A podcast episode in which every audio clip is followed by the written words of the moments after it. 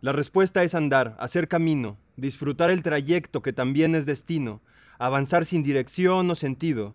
Lo importante es moverse, maravillarse, observar, observar la delicia de atardeceres, de ambientes multicolor, disfrutar de conversaciones y de conocimiento. Disfrutar de conversaciones y de conocimiento. Qué maravilla todo lo que se dibuja en los márgenes de nuestra vida. Qué sensual resulta disfrutar de todo lo que no se es. Qué sexual es el encuentro, explorar sensaciones, visiones, placeres. Qué delicia es verse con otros ojos, tocarse con otra piel, perderse en algún tierno amante y dejar que su mirada nos revele. Viajar es hacer de cada instante una eternidad. Viajar es jugar a ser inmortal, subrayar párrafos en nuestra historia. Viajar es subrayar párrafos en nuestra historia. Nacer es nacer en el mundo, descubrirse parte de lo que hay, reconocerse en los amplios campos de zacate, bajo las frías cascadas, ser dibujado bajo el calor de un sol, envuelto en espacio y cuerpos celestes, rodeado y lleno de lo que hay. Vivir es nacer, nacer en la realidad. Descubrir es armar la realidad. Viajar es descubrir y descubrir es vivir. Nacer es un proceso que dura toda la vida.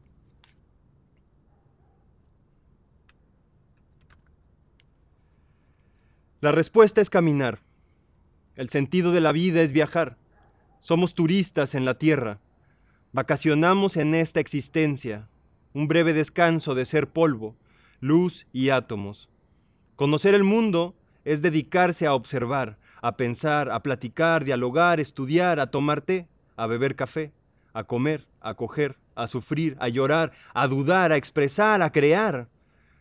Son las tareas a las que nos debemos dedicarse a construir una buena relación con nosotros mismos, disfrutar de la soledad, tener paciencia, tener el tiempo como aliado, defender la vida y protegerla de explotadores, de oficinas, de la burocracia, defenderla de la burocracia, defender la vida de la burocracia, que al final es el gran, gran enemigo, de los horribles trabajos, de la imparable máquina comercial, perdonarse, rescatarse del infierno, recuperar a la familia, regalarse la mejor vida posible.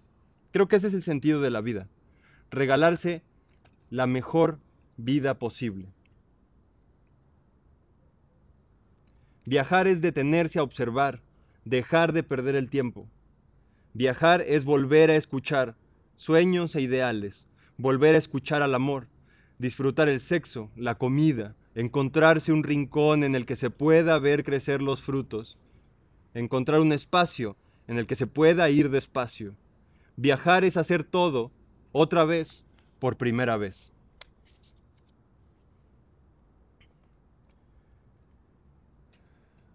No sé dónde acomodar la cámara, gente. Entonces, pienso que no hay un sentido de la vida que la vida no tiene sentido, pero sí hay un sentido en la vida. Y el sentido es aquel que nosotros podamos construir.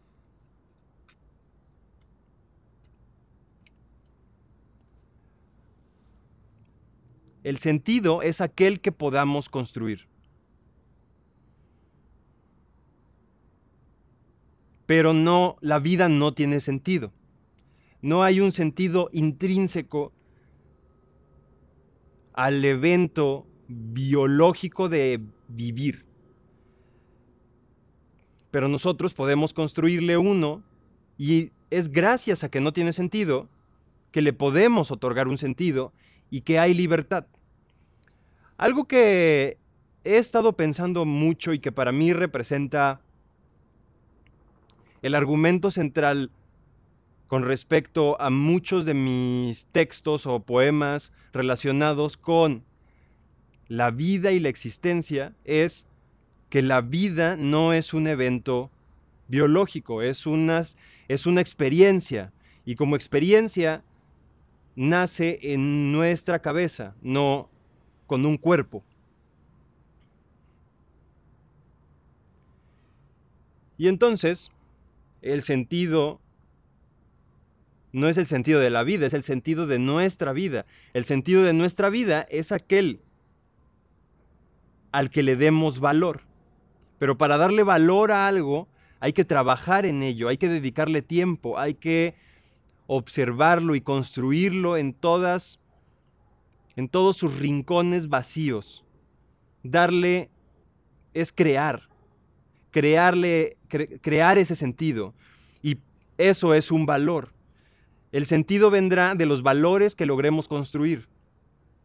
Y los valores solo van a venir con sacrificio, con dedicación, con constancia, con perseverancia y respetándolo, respetándolos en nuestra vida, en nuestro ejercicio de vida, no en nuestra vida, en nuestro ejercicio de vida.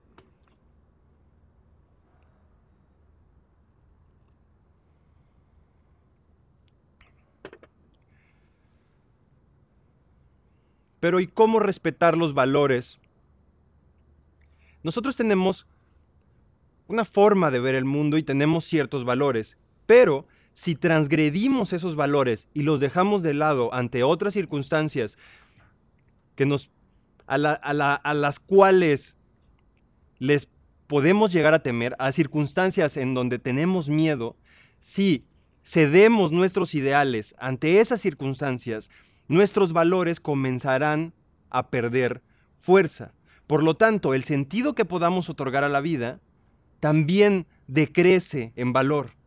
Entonces, cuando alguien hace alguna algún acto vil y desalmado o que se considere que sí, que nosotros consideremos que es malo o que está eh, en una escala de valores pobre, también estamos perdiendo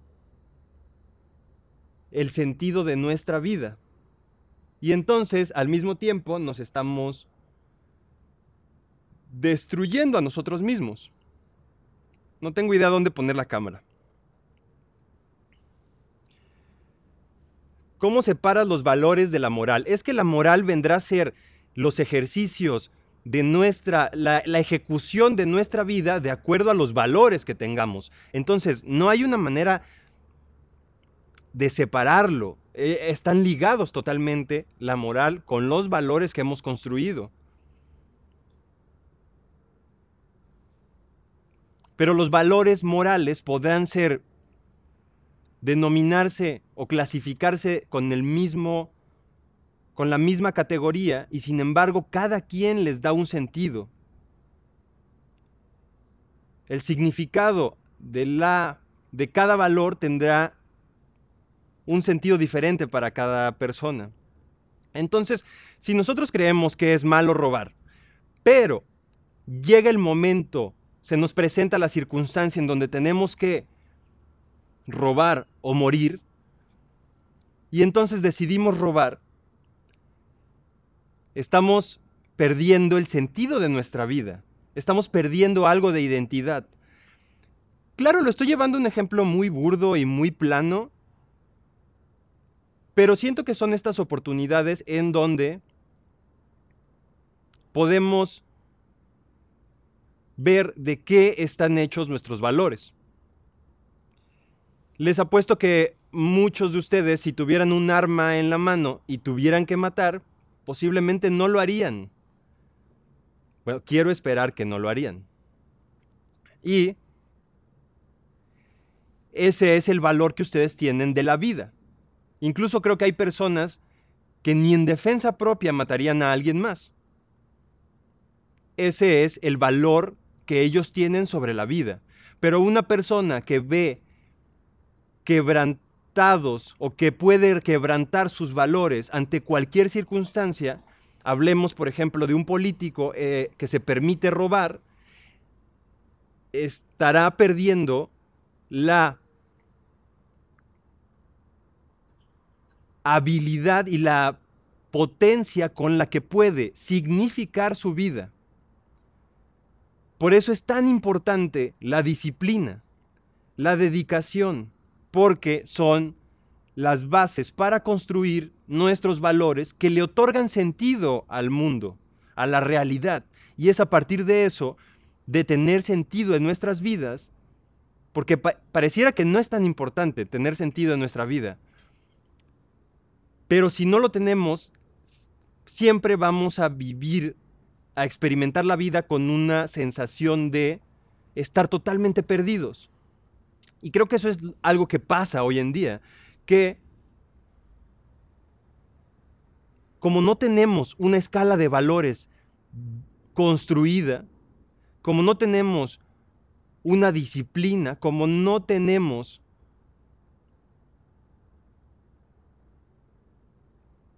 un ejercicio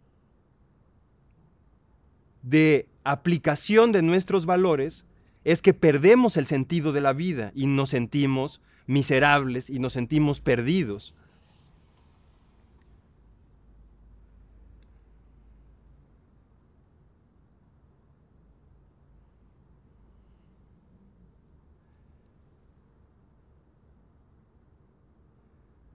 Cuando yo comencé con esto de... Ahorita les leeré un texto que escribí respecto a esto que estamos platicando. Cuando yo comencé con esto de, de los libros y de los videos y con todo este rollo de multiverso, este, me hicieron una propuesta de un partido político para es publicitar a un candidato. Les interesaba este partido político, que no voy a decir cómo se llama, pero es el PRI, me contactó para publicitar a un candidato y querían específicamente este, presentarlo ante jóvenes universitarios. Entonces vieron en mí una, una, un gran vehículo para poder colocar la imagen de este gobernador.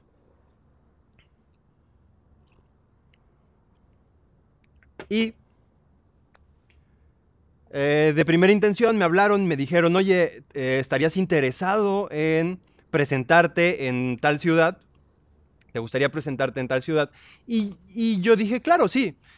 Y como me hablaron los estudiantes, me dijeron solo que no hay dinero. Pero este, te podemos pagar tu camión y tus comidas y tu estancia. ¿Qué te parece? Y yo dije, sí, claro, eh, para la Universidad Autónoma, lo que sea. Es mi, es mi casa de estudios y estoy muy orgulloso. Es de las pocas cosas que puedo decir que estoy muy orgulloso en mi país de la las universidades autónomas. Este, y entonces después una, una, una, una persona que me era, era mi lector mi lectora, me contacta y me dice, oye José, no sabía que estabas con el PRI. Se me hizo súper extraño, me explicó la situación, me explicó que era un grupo que venía como eh, de parte de este partido político. Y eh, marco y le comento a la persona, oye, tú sabes lo que escribo y sabes qué tan en contra estoy de los partidos políticos y de la forma en la que han gobernado. No podría apoyar un partido político que se ha robado las elecciones durante tanto tiempo. Y mágicamente me ofrecieron dinero. Me dijeron, oye José, ¿qué crees? Que ya hay recursos. Y además, ya te pusimos como, como orador antes de presentar a dicho candidato a la gobernatura. Este, y entonces le dije, no, no hay manera. Entonces me dijo, ok, te ofrecemos el doble de dinero. Ah, no hay manera. Te ofrecemos el triple de dinero. Y entonces le dije, déjame lo pienso. Fui y platiqué, eh, colgamos, o sea, terminamos esa llamada y después fui a hablar por, por, fui a hablar con mi hermana y le conté toda la situación y me dijo, tú quieres hacer cine, ¿no? Y te interesa seguir publicando tus libros y ese dinero en realidad te vendría bien para hacerlo. Hazlo, tómalo. no tienes que hablar bien del candidato, ni tienes que decir nada a su favor. Solo ve y haz tu trabajo y quítales ese recurso y tú emplealo en algo bueno. Lo puedes hacer. Entonces, róbaselos. Quítaselos. No hables nada del político. No lo defiendas. Es más, si quieres, tírale y llévate el dinero para que hagas con ello tus proyectos. Y entonces dije, sí tienes razón, lo voy a hacer le marco a esta persona y me dice, ¿qué pensaste, José? Entonces, pues son, son 150 mil pesos, es bastante dinero. Mentira, no eran 150 mil pesos, pero era una cantidad grande. Y para, para un estudiante en ese entonces, yo estaba estudiando, era muchísimo dinero. Y este, me dijo, ¿qué pensaste? No. Le dije que no, que no lo iba a hacer, bajo ninguna cantidad. Y no es que tuviera dinero yo, no es que me sobrara el dinero. Y entonces cuando colgué, cuando colgué y terminé la llamada, le platiqué a mi hermana y me dijo, estoy muy orgullosa de ti. Y creo que eso es el mejor pago que he tenido por mi trabajo creo que eso le da sentido a lo que, a lo que tengo. Aunque no tenga dinero, es más importante darle valor a mi vida y a mis ideales. Y creo que esa, ese tipo de circunstancias a las que nos vemos, a las que nos, a las que nos tenemos que enfrentar en ciertos momentos críticos de nuestra vida, vienen a marcar el cómo vamos a vivir el resto de nuestra existencia cómo vamos a afrontar el resto de nuestros problemas. Y ahí me di cuenta que yo tengo algo más valioso que el dinero, que es mi trabajo. Y yo creo en mi trabajo profundamente. Tengo un sueño en donde pueda compartir a un mundo entero lo que escribo, mis ideales, mis pensamientos. Tengo un sueño de convertir mi vida en un en una en, una vida extraordinaria. Y solamente a través de defender a capa y espada mis ideales es que puedo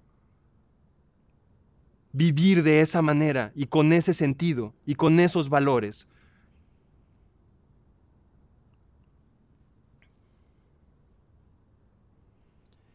Y entonces por eso creo que es tan importante construir valores sólidos. Y no se vale solo decir que creemos eh, nuestros ideales, sino que los tenemos que ver enfrentándose ante circunstancias que nos pesen, que nos duelan, y aún así elegirnos a nosotros mismos y elegirnos sobre las circunstancias a, a costa de lo que sea. Si tenemos que morir por un ideal, si tenemos que ir a la cárcel por un ideal, si tenemos que quedarnos en la pobreza por un ideal, yo creo en eso y creo que lo he demostrado hasta donde puedo. Porque ha habido momentos en donde no vendo un libro, en donde ya no tengo dinero en mi cuenta bancaria. Ahora con la pandemia estoy en la calle, no tengo cómo seguirme manteniendo, pero sigo haciendo lo que me gusta porque empecé a hacerlo sin dinero y creo que puedo seguir haciéndolo sin dinero. De seguro traes shorts. Sí, sí traigo. No, traigo pijama. Pero ¿qué importa?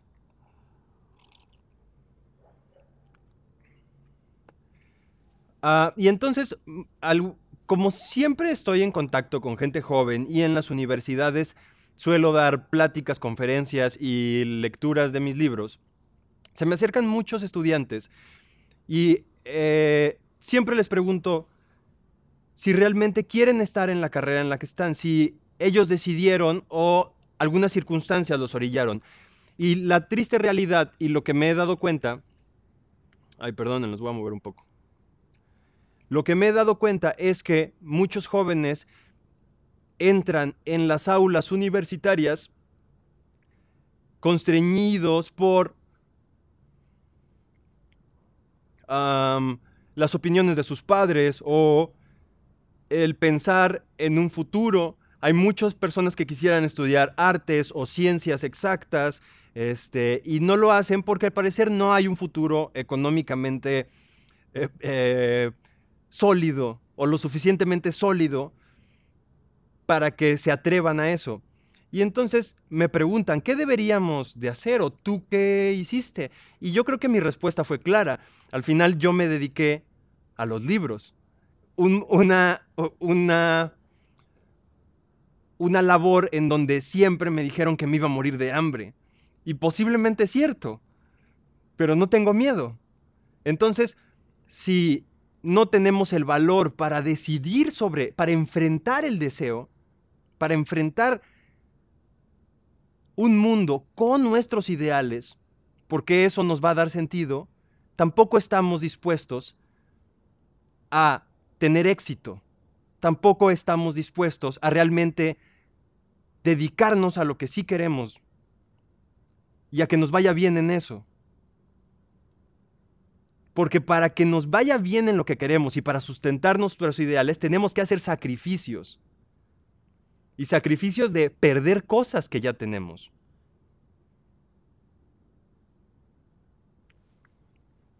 Entonces, les voy a leer este siguiente.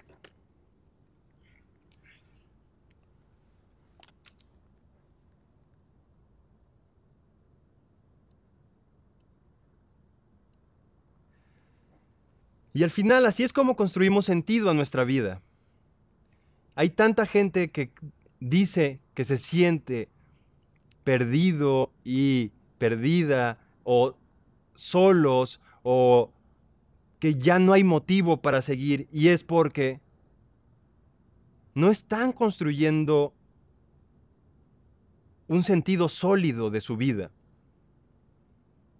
Porque es más fácil no tener sentido, porque ahí no hay, no hay que apostar nada, no hay que perder nada. Se puede estar en ese confort. Y al final también lo digo y pareciera que lo digo desde un punto en donde ya lo tengo resuelto. Me podrán ver mañana trabajando en algo que no quiero. Y eso no significa que no sea verdad lo que estoy diciendo. También estoy en una lucha día a día construyendo un sentido de mi vida. Soy un, soy un hombre joven y estoy trabajando y luchando para, para, para ser íntegro, para tener valores, para ser, para tener madurez. Pero es una lucha de toda la vida y hay que afrontarla con dignidad y con fuerza.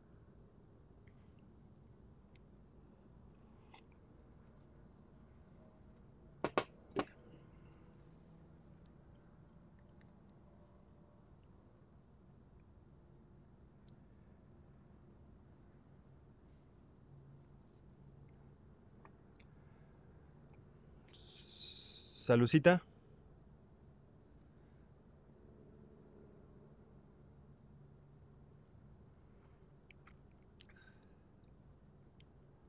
A ver, aquí hay una pregunta. Dice, será negativo mi comentario, pero la existencia individual tiene sentido, el colectivo lo tendrá. Pero si la existencia individual tiene sentido, el colectivo lo tendrá. Y si el colectivo en general carece de sentido, lo individual realmente vale la pena es una gran, gran pregunta y creo que tiene que existir un equilibrio, porque bien los colectivos, la masa, el grupo, no, se puede comer al individuo dejándolo sin ninguna fuerza para detectar cuáles son sus necesidades. Entonces creo que un individuo tiene que ser lo suficientemente fuerte e íntegro para poder acceder a un colectivo sin ser, sin, ser sin, ser comido del todo, sin ser Sí, sin que lo absorba el grupo por completo. Y el, el, colectivo, por supuesto que tiene un sentido, pero ese sentido le pertenece al colectivo y no precisamente al individuo. Y al final los valores que pueda tener el colectivo nacerán de los individuos. No se si por sí solo el grupo podría tener un sentido.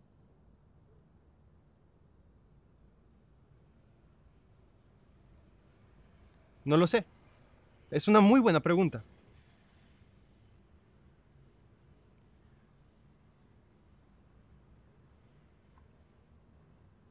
La sociedad no existe sin el individuo.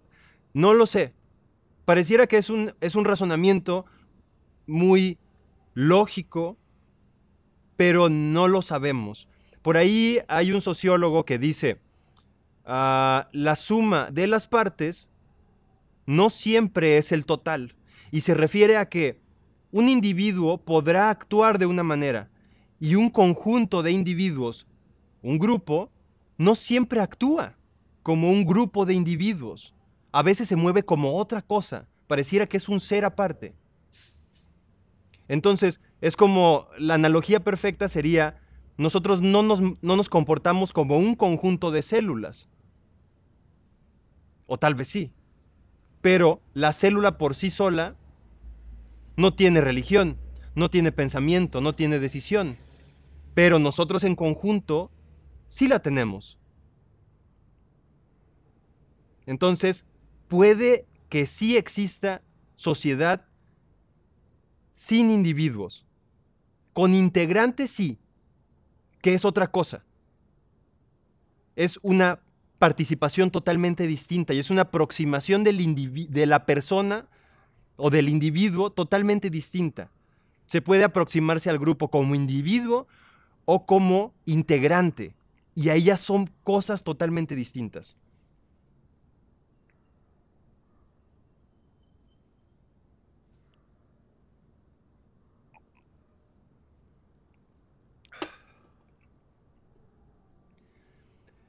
Hay bastantes personas, qué gusto. Puede que sea, y en cuanto digo esto, se empiezan a salir. Ok.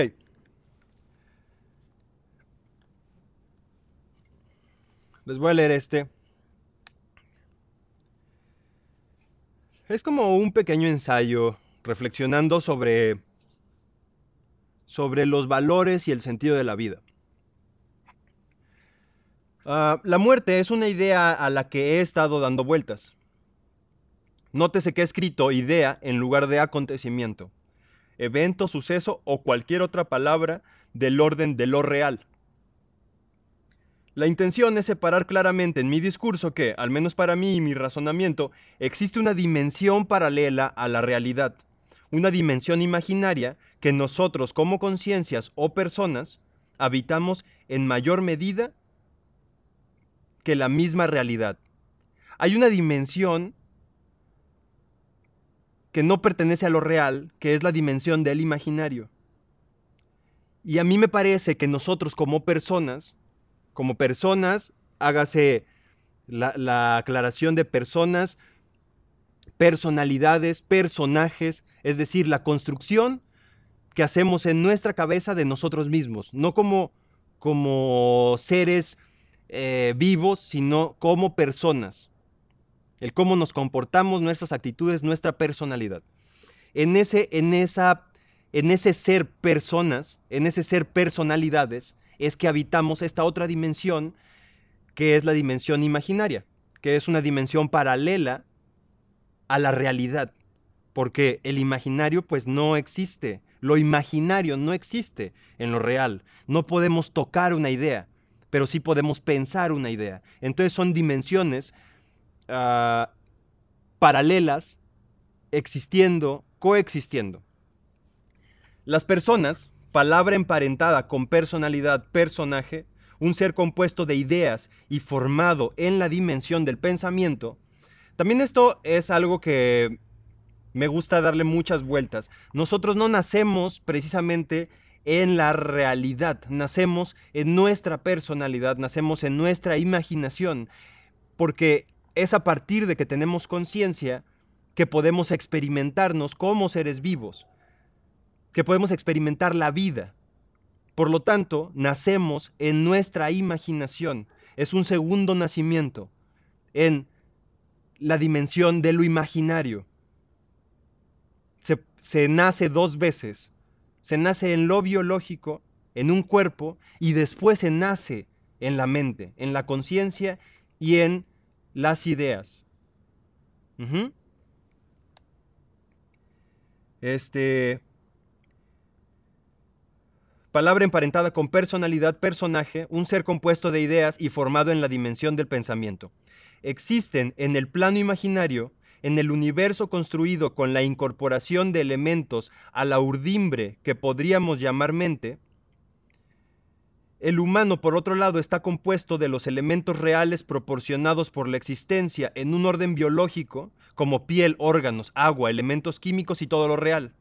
Estas dos dimensiones son planos paralelos íntimamente ligados en los que habitamos los seres y los humanos. Habitamos, pero no construimos, porque el ser humano ha nacido en una existencia real que no materializamos. Nada de lo que existe en la realidad es materializado por nosotros y una existencia ideal de la cual no dictamos las bases. Entonces también nacemos a la existencia imaginaria, pero nosotros no inventamos las bases, están dadas por ciertas circunstancias en nuestro cerebro, en nuestra crianza, y nacemos en esa conciencia, no creamos la conciencia. Hay elementos que adherimos, sí, pero estamos transformando más que creando.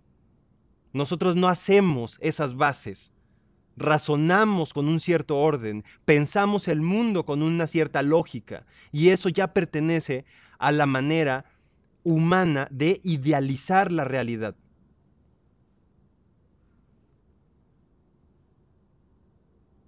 Entonces, en ninguna de estas dimensiones nosotros la materializamos ni la creamos. Lo que llamamos vida es una convergencia de ambas dimensiones. El contacto de estos tejidos nos da la cualidad de seres humanos.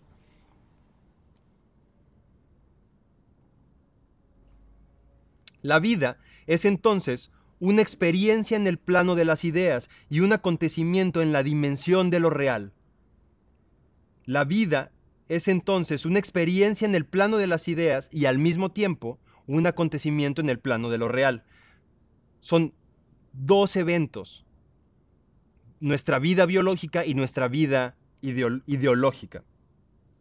Debido a que el acontecimiento de la muerte está ligado a la muerte del cuerpo y el cese de la experiencia, no podemos tener un contacto con el acontecimiento. Es decir, no nos podemos ligar con el acontecimiento de la muerte porque nunca lo vamos a experimentar. Porque va, nuestro cuerpo cesará de tener experiencia en el momento en el que muera. Bueno, lo estoy dando por sentado, porque seguramente si nos vamos como a un pensamiento religioso, la experiencia continúa después de la muerte. Yo, a mi parecer, no existe vida después de la muerte en el plano de lo biológico.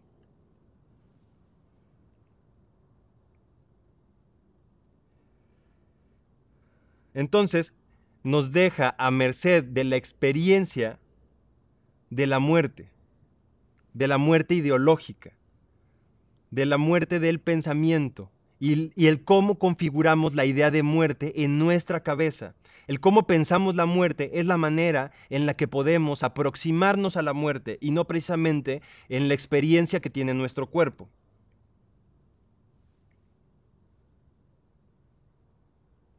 La idea de la muerte nos habita y nos transforma desde que tenemos conciencia. El momento en que sabemos que existimos, la génesis de la mente y la psique, o sea, el segundo nacimiento, entramos en contacto con el conocimiento de nuestra propia muerte, porque al tener un inicio se deja entrever que hay un antes marcado por la inexistencia. Si sabemos en algún punto que existimos, sabemos que sabemos, entonces también sabemos que en algún momento no sabíamos y que no existíamos. Por lo tanto, eso nos conecta de manera directa con la idea de que en algún momento no vamos a existir. Entonces, el segundo nacimiento, cuando adquirimos conciencia de nosotros mismos, es el primer contacto que tenemos con la vida y con la muerte. Porque al saber que existimos, también sabemos que en algún momento no existimos y que por lo tanto, en algún momento es probable que dejemos de existir. Por lo tanto, la muerte estará, está presente como experiencia en el imaginario desde el primer segundo en que adquirimos conciencia de nosotros mismos. Entonces, como tal, es un concepto que viene a marcar toda nuestra experiencia de vida. Es un evento, es una idea traumática que deja una huella en el comportamiento humano y en la manera de aproximarse a la vida.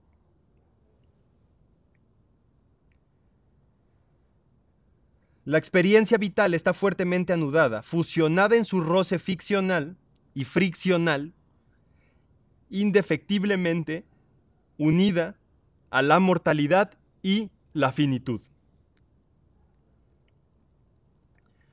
Podríamos pensar que la predicción de nuestro final mancilla la, hermosísima experiencia de vida, empaña la dulce virtud con oscuridad y horrendos rayones, percude el impoluto lienzo al que daremos color a lo largo y ancho de nuestro tiempo.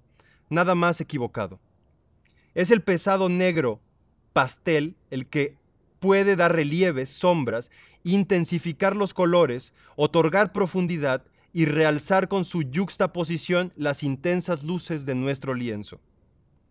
La muerte como experiencia y como constante presente en nuestro plano ideológico siempre agregará peso a nuestras acciones, agregará, agregará valor al segundero del reloj.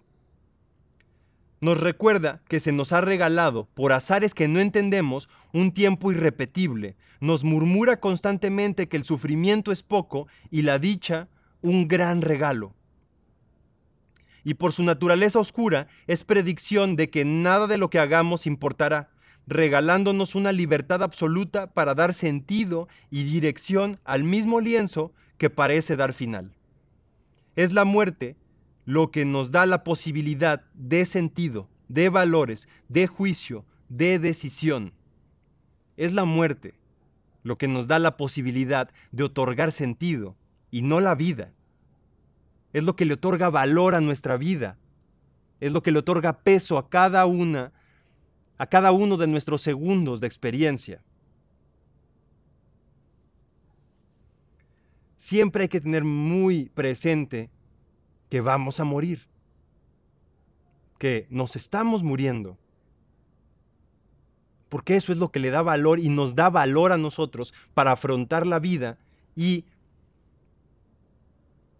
enfrentar nuestros deseos a costa de lo que sea, con la voluntad de que nos vamos a morir. Estaba platicando con un amigo y me decía, ok, tú tienes 30 años, en 10 años más tienes 40, en 10 años más estarás a la mitad de tu vida. La mitad de mi vida. Bueno, estadísticamente un poco menos de la mitad de mi vida. Pero ya es decir algo. Y estos 30 años se me fueron como como un suspiro. Entonces, lo que nos debería de aterrar es la idea de no hacer todo lo que queremos hacer con nuestra vida y no lo contrario. Pero eso es gracias a la idea de la muerte y no a la experiencia de vida.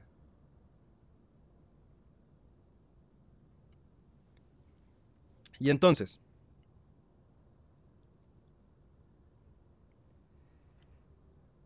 es la muerte una experiencia que vivimos a lo largo y ancho de nuestras vidas, que son conceptos gemelos, la vida y la muerte.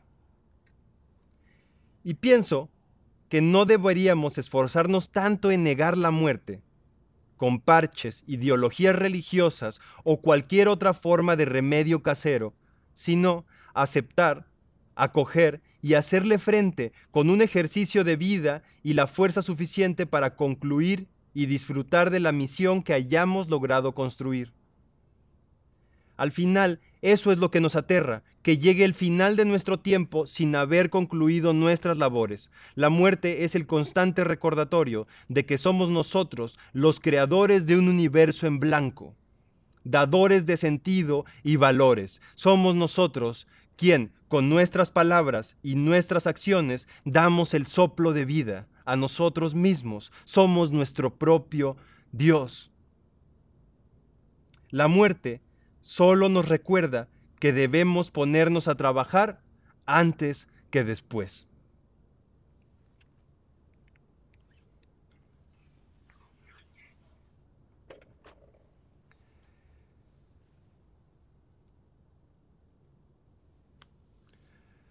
Eh, no lo sé, gente. ¿Ustedes qué piensan? ¿Qué les parece?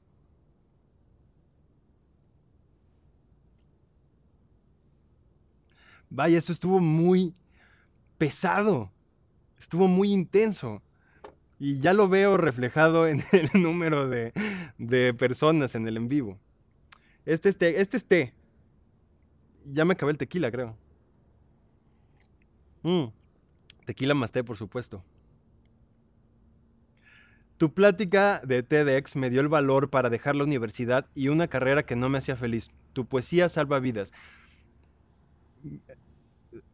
me da mucho gusto escuchar eso, aunque seguramente, seguramente la estás pasando difícil, ¿no? Es complicado enfrentarse porque te metiste a una carrera que no querías por ciertas razones, seguramente múltiples circunstancias, a las que cuando a las que te tendrás que enfrentar ahora que no estás en esa carrera.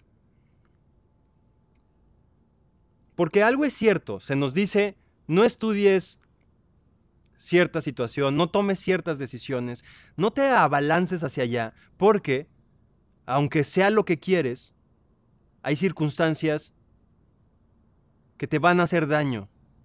Las personas que nos quieren, y en especial nuestros padres, cuando llega el momento crítico de decidir nuestra profesión o nuestro rumbo de vida de alguna manera, creo que lo que tratan de hacer es prevenirnos del dolor, prevenirnos de de, pues de quedar desahuciados, prevenirnos de, de la pobreza, de tantas cosas, de, del fracaso. Porque también otra cosa es que los que nos aman nos quieren prevenir del fracaso, siendo que si queremos tener éxito es inevitable el fracaso. Ah, y entonces Es, verdad eso que nos dicen. Nos vamos a encontrar con todo eso, con la pobreza, con el fracaso, con la soledad. Nos vamos a encontrar con eso. Pero nos enfrentamos porque creemos que ahí hay otro valor, que es el valor de nuestra vida, es el valor del sentido que podamos adquirir. Es nuestra vida lo que estamos ganando a costa de quedarnos pobres de quedarnos en la calle, de quedarnos sin pareja, de quedarnos sin casa. Y para algunas personas vale la pena, para otras no. Pero es verdad todo lo que nos dicen. Nos vamos a tener que enfrentar a todo eso, con la esperanza de que no sea más importante el sentido. Y yo creo que es más importante el sentido, que es más importante los ideales, porque al final esa es nuestra vida y nadie nos puede prevenir de vivirla, con todas sus aristas, con las cosas buenas y las cosas malas, con la ruptura, con los corazones rotos, con la pobreza, con los trabajos mediocres, pero sabiendo que somos fieles a nosotros mismos y que, que somos valiosos y que tuvimos el poder y la voluntad y la terquedad de hacer lo que queríamos hacer. Y que tuvimos la madurez de tomar esa decisión contra todo, contra toda la adversidad, contra toda la obscuridad. Y al final yo no sé si valga la pena porque he vivido poco tiempo con esto. Y ahora con la pandemia me veo en, en un debate terrible de tener que dejar de hacer lo que hago para dedicarme a algo que no quiero o seguir hasta sus últimas consecuencias. Es una guerra de todos los días. Entonces cuando sus padres o sus maestros les advierten, no estudies artes plásticas, en realidad te lo están diciendo por un buen motivo. No te conviertas en poeta, te lo están diciendo por un gran motivo. Será nuestra decisión si vale más nuestra búsqueda o pues lo otro que nos prometen, que no sé qué sea. Dinero, seguridad, una familia. Y habrá personas que su deseo coincida con lo que nos ofrece la sociedad. Habrá personas con la suerte tan grande de que lo que quieran ser realmente sea ingenieros y trabajar en la industria y tener una familia y ese es el gran sueño y está bien. Hay otras personas que no queremos eso. Y es una guerra de todos los días. Y ojalá el amor de nuestras familias, de nuestros padres y de nuestros cercanos nos ayudara a no tener que caernos todos los días, a no tener que rasparnos tanto, a no tener que fracturarnos tanto, a no tener que andar por los rincones llorando. Pero no se puede, no se puede. Y también es posible que en ese camino no encontremos el éxito, porque cuántas personas lo han hecho y cuántas personas han tenido éxito. Muy pocas. ¿Cuántas personas se han aventado y han fracasado? La mayoría. La mayoría. Casi todos. A través de la historia humana, casi todas las personas que tuvieron un ideal y se aventaron contra todas las circunstancias, fracasaron y no recordamos sus nombres y no sabemos nada de su obra y no conocemos sus pinturas, ni sus danzas, ni sus esculturas, ni sus libros. No conocemos nada de ellos y se murieron en el olvido, en sufrimiento, en pobreza y en enfermedad. Es posible que eso les pase. Pero otro gran valor es si tenemos fe en nosotros mismos. Si creemos en nosotros mismos y en nuestra búsqueda y en nuestra campaña, y si estamos dispuestos aún así a hacerlo, a emprender ese viaje y esa búsqueda. A pesar de que no vamos a tener éxito. Y, e incluso creo que la pregunta que nos deberíamos de hacer es, ¿lo haría a pesar de que eso me asegure un fracaso rotundo en mi vida? Si la respuesta es sí, háganlo. Si la respuesta es no, ni se acerquen porque la van a pasar muy mal. De verdad les va a costar la vida misma. Les va a doler todos los días. Se van a querer matar van a perder la cabeza, se van a sentir miserables, perdedores y fracasados. Si no creen que pueden con eso, no lo hagan, no se arrimen a ese árbol. Porque es muy probable, porque estadísticamente todos han llegado al fracaso. Estadísticamente, ¿cuántos físicos conocemos? estadísticamente cuántos artistas conocemos y además cuántos artistas conocemos que se hayan hecho ricos, cuántos científicos conocemos que hayan vivido de sus estudios, pocos. Y al final cada quien debe tomar esa decisión. Y habrá que tener presente nuestra muerte, nuestra vida, lo que vamos a tener que enfrentar ¿Qué estamos dispuestos a apostar? ¿Y qué estamos dispuestos a perder? Muchas veces tapamos todas estas necesidades y toda esta búsqueda con una pareja. Por eso nos interesa tanto el romance, tanto la vida amorosa, tanto construir una casa, construir un hogar, tener hijos. Porque esos son sueños prefabricados ya que nos dicen esto es lo que tienes que querer. habrá otras personas que fielmente sí crean y sí quieran eso. Y está bien. También habrá otras personas que digamos, ah, mi sueño es ser artista y entonces agarro una lata de tomate y lo aviento en un lienzo y eso significa la vida y la muerte. Y habrá quien también su sueño de, de ciencias o de arte sea también un sueño impuesto y una fantasía, sea un vacío. Y entonces habrá que enfrentar todo eso, pensar en todo eso, pero no es una labor de un día, de un año. Nos puede llevar toda la vida. Hay gente que a los 60 apenas descubre qué quería hacer. Hay personas que a los 70 se levantan y dicen, ¿qué hago en esta cama? ¿Quién es esta persona que está a mi lado? ¿Quiénes son estos niños que no conozco? Entonces, hay que preguntarse todos los días qué estamos haciendo para darle sentido, a nuestra vida y al final tener algo, tener una vida que sí quisimos vivir, en donde nosotros elegimos.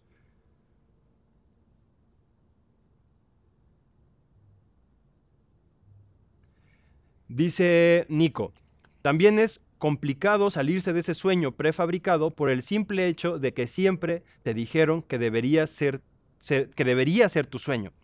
Por supuesto, y es ahí donde entran la lectura, el viaje, la, el diálogo, las discusiones, el debate, eh, la duda, el poner, el cuestionar todo lo que somos, el cuestionar todo lo que nos rodea, pensar el mundo de otra manera, repensar el mundo y destruir todo lo que ya conocemos, desaprender y luego volver a aprender.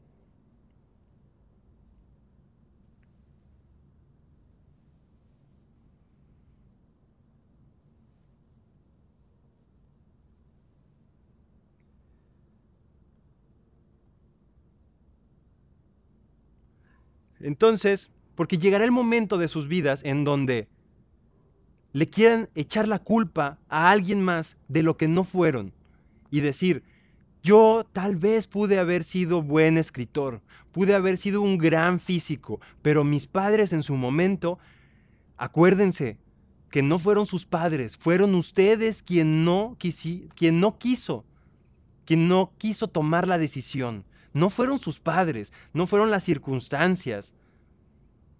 Fue lo que no quisieron enfrentar.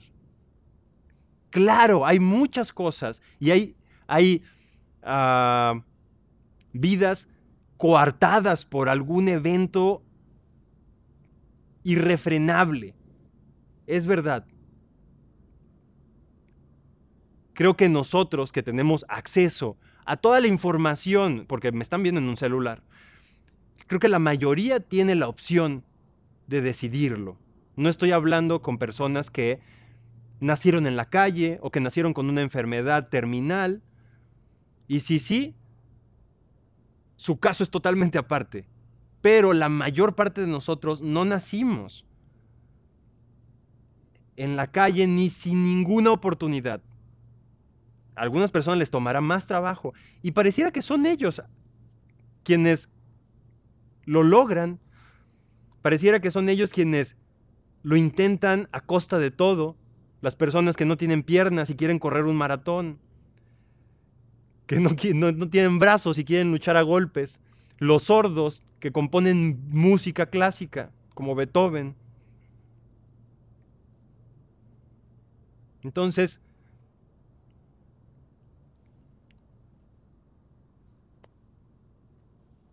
no lo sé es un tema complicado y tal vez de repente pareciera que soy muy apasionado en lo que estoy diciendo y muy determinante.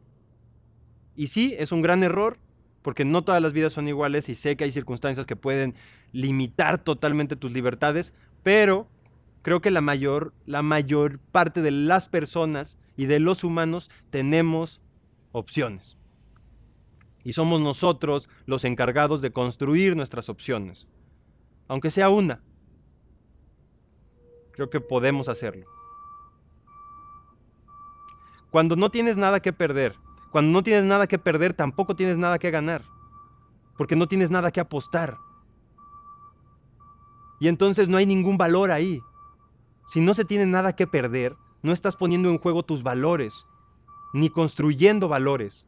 Tienes que tener algo que perder, porque tenemos que construir una riqueza intelectual, moral, eh, una riqueza de sentido y de vida, para que llegado el momento tengamos algo que enfrentar y decir, esto es lo que soy, a pesar de esta circunstancia adversa, y pude perderlo todo, vencí, me mantuve íntegro.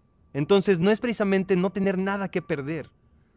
El punto es construir algo para tener algo que perder, para apostarlo en el momento crítico y de verdad decir, hey, perdí toda mi vida, perdí todas mis comodidades por dedicarme a lo que quise dedicarme en su momento y no me arrepiento. Entonces siempre hay que tener algo que perder. Porque cuando no se tiene nada que perder, tampoco vas a apostar nada, ni puedes ofrecer nada, ni construirte como persona. Pero siempre hay algo que perder, dado que todos tenemos una riqueza intelectual, una riqueza en valores y una integridad. Pero cuando no se tiene ni siquiera dignidad, pues uno puede ser político y vender medicamento a las personas con cáncer, que es agua, agua, una solución salina. Es ahí cuando no se tiene nada que perder porque no hay, no hay dignidad, no hay valores, no hay eh, integridad, no hay, no se es nada.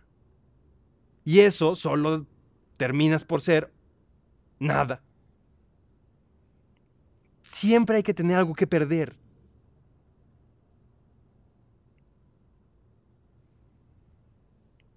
Porque siempre nos tenemos a nosotros mismos.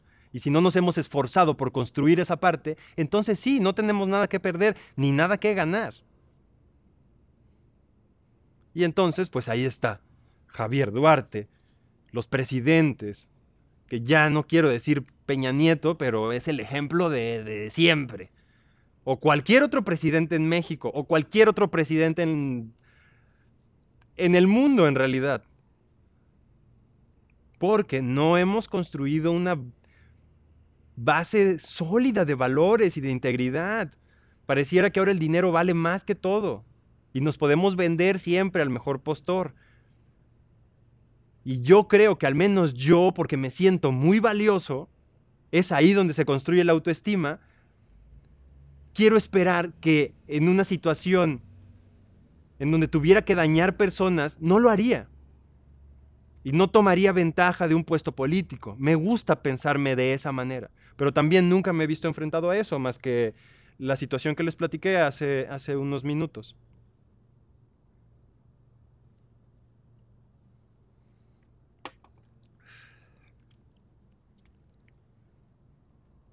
Ok, gente, ¿qué piensan? Te quiero de maestro de universidad. Fíjate que, Fátima, me encantaría ser maestro de la universidad. Me encantaría. Aunque seguramente ah, armaría una revolución comunista. No, es mentira. Porque ya los veo mandándome mensajes de ¿cómo es posible que creas en el comunismo? Nunca ha funcionado, bla, bla, bla, bla, bla.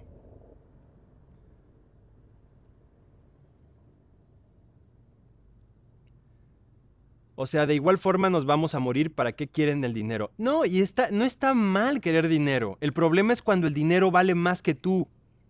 No está mal buscar el dinero. Por supuesto que no. Todos queremos una vida con una calidad que podemos adquirir a través del dinero. No está mal. Es bueno el dinero cuando se tiene. Es bueno tener dinero. Pero lo malo es cuando el dinero es más que nosotros, es más valioso que nosotros. Cuando con dinero nos podrían comprar. Eso es lo verdaderamente malo. Buscar dinero no está mal. Yo busco dinero, yo vendo mis libros y no los vendo eh, por otra cosa, porque, pues por dinero, porque quiero dinero, es verdad. Pero creo que yo, José, valgo más que cualquier cantidad de dinero. Porque me quiero, porque me valoro y porque creo que tengo ideales firmes que valen más que eso.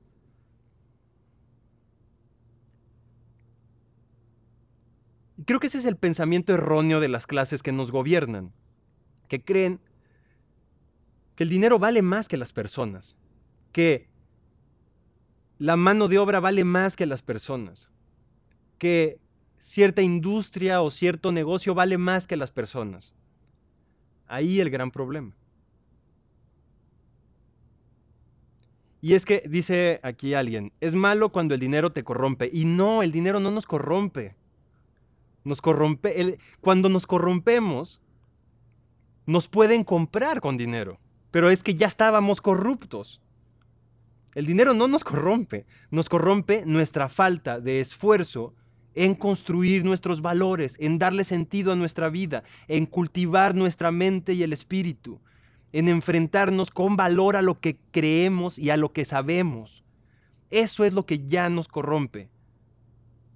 Somos nosotros, no el dinero. El dinero solo viene a marcar una situación de, ok, en el momento en que te vendes, ya estás corrupto, ya estabas corrupto.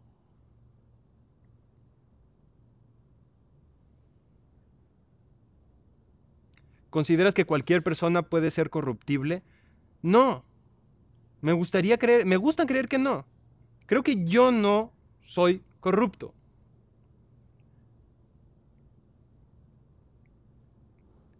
Creo que lo soy, creo que lo soy, pero lucho todos los días con no serlo. Lucho todos los días con agregarle valor a mis ideales, a mis ideas, con mantenerme firme en ese espacio de lo que creo y lo que sé. Lucho todos los días. Entonces me gusta creer que no, no todas las personas se corrompen.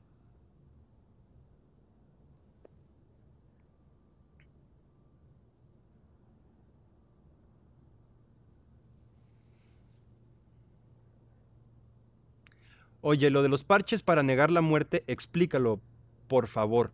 Ah, creo que luego ponemos al ser una, una idea tan chocante y tan desagradable el conocimiento de nuestra muerte, creo que ponemos parches como creer que existe una vida eterna o que existe un paraíso después de morir o que si nos comportamos como dice Alá, vamos a ir a un lugar con 40 mujeres vírgenes que nos van a complacer. Creo que esos son parches para tapar el miedo a la muerte.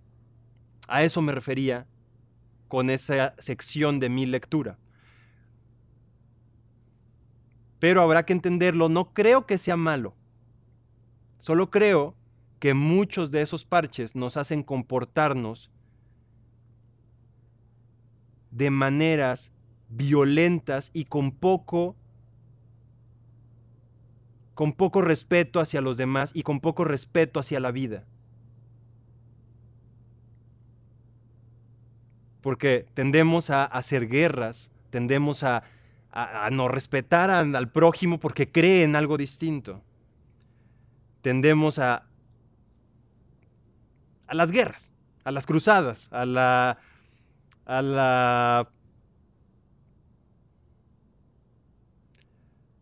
a segregar a las personas, porque no creen como nosotros creemos, porque, por ejemplo, si yo te digo, yo cuando me muera me voy a ir al cielo. Tengo un miedo, que es miedo a morirme, y no quiero morir, por lo tanto me digo que hay una vida después de la muerte. Y entonces tú vienes y me dices, no, pero yo no creo en eso. Yo creo que cuando tú te mueres se acabó. Entonces, me regresas un poco a mi temor y te digo, si vuelves a decir eso, te voy a matar. Si me vuelves a decir que Dios no está en el cielo, te voy a matar, Galileo. Si me vuelves a decir que llegaste con un avión a esos lugares en donde yo decía que estaban los ángeles, te voy a matar. Si me vuelves a decir que mi Dios no es el Dios verdadero, te voy a matar. Si me vuelves a recordar mi muerte, te voy a matar. Te voy a exterminar. Porque eso me recuerda a mi muerte. Entonces creo que esos son parches que nos pueden hacer no disfrutar del todo nuestra vida y no aproximarnos con mayor delicadeza a lo que va a ser y a lo que queremos que sea nuestra vida. A no afrontar con valor lo que sí queremos, a buscar nuestro sentido.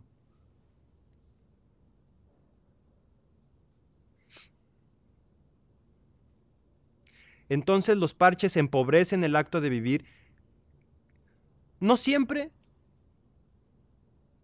lo que hemos atestiguado como humanidad, creo que se ve de manera general.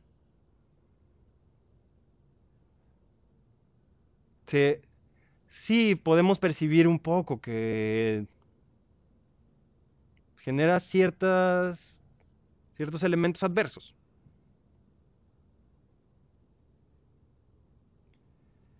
Eso es tener fobia. Pues es una fobia a morirnos.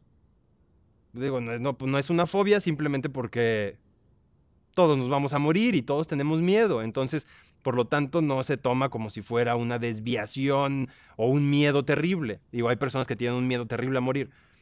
Y por eso se inventan religiones. Pero sí tendemos a ser... Bueno, ya no quiero hablar de religión porque se vuelve todo un, todo un caos.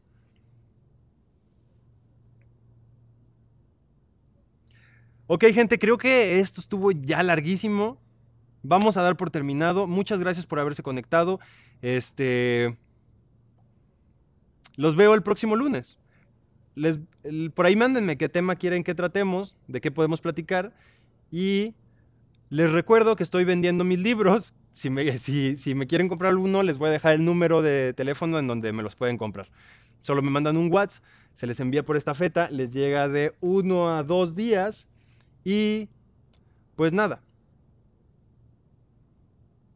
Gracias por conectarse. Los veo el próximo lunes. Y denle like a la campanita y a esas cosas de YouTube, por favor.